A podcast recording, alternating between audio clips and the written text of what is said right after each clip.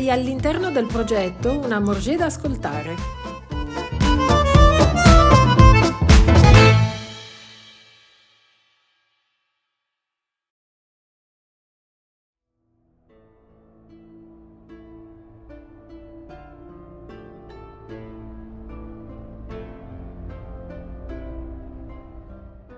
Nel 2020 è stato inaugurato il Parco della Lettura, un parco a tema dedicato soprattutto ai piccoli lettori che vi possono trovare spunti e stimoli per avventurarsi prima qui e poi tra le pagine di un libro.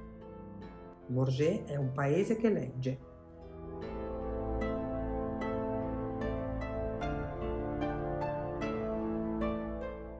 E siamo molto affezionati al vecchio ponte in ferro che ci permette oggi di accedere al Parco della Lettura, fino a qualche decennio fa era attraversato dai vagoni con il loro pesante carico di antracite che, estratta nelle miniere di Latuil, continuava la sua corsa verso Aosta, in quanto necessaria al funzionamento delle acciaierie. Dove oggi c'è lo stabilimento di imbottigliamento delle acque minerali, vi erano gli impianti di cernita e frantumazione del minerale che arrivava... Arrivava dal cielo? Eh già. Ciao Alcide, Vieni un po' qui a raccontare, tu che hai lavorato in miniera. Una vita dura. Il lavoro mi costringeva ad abitare ad Arpi tutto l'anno. Mica come te che ci vai la domenica a far fondo. Nell'ostello in cui tu sciogli gli sci e mangi la polenta c'erano le case operaie. Una lunga galleria collegava la tuila dove il minerale veniva estratto, al vallone di Arpi, da qui l'antracite veniva trasportata con il trenino, percorrendo proprio quello che è attualmente il tracciato a pista di fondo, e arrivava infine alle Tramogge dove veniva caricata sulla teleferica portata a valle, con un salto di 800 metri di quota.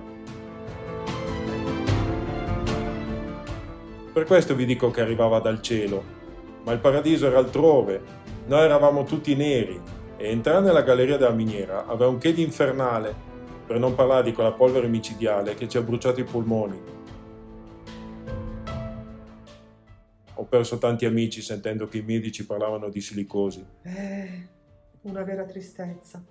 Eh già, ma adesso pensiamo alle cose belle. Guardate che meraviglia, il Monte Bianco.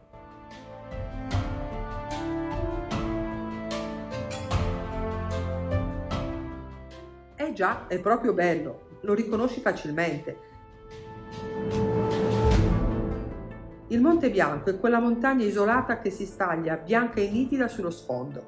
Andiamogli incontro continuando lungo questa stradina, così mentre camminiamo ne approfitto per raccontarti una storia che riguarda il beato Guglielmo delle Aval, di cui abbiamo già parlato in chiesa. Sull'altra sponda della Dora Valtea, una volta, c'era la fontana del beato Guglielmo e all'acqua che vi sgorgava sono legati tanti episodi miracolosi.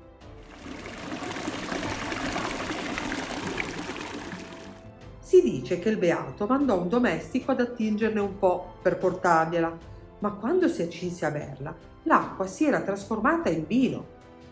Il beato era astemio, ma vedendo in questo una volontà divina, si rassegnò a berlo e probabilmente gli è anche piaciuto.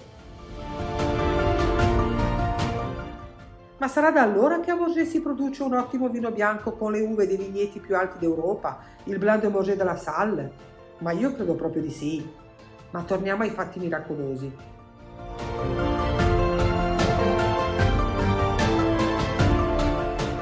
Povero Pantaleo, è il terzo giorno che lo vedo arrivare fin qui. È accompagnato dalla sua figlia più piccola. Fa anche fatica a camminare. Certo, una terribile disgrazia quella di non vederci più. Terribile davvero, che pena.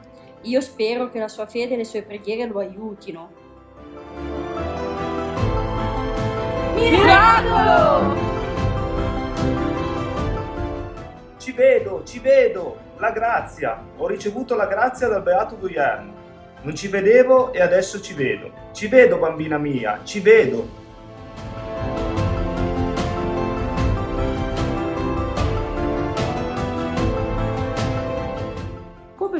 Vi dicevo, l'acqua di questa fontana fu oggetto di culto per molto tempo e protagonista di miracoli che portarono alla beatificazione del beneamato Guglielmo delle Avalli. Fra questi sicuramente fu ricordato quello di Cheverel Pantaleone, che diventato completamente cieco si fece condurre alla fontana e il terzo giorno ritrovò la vista.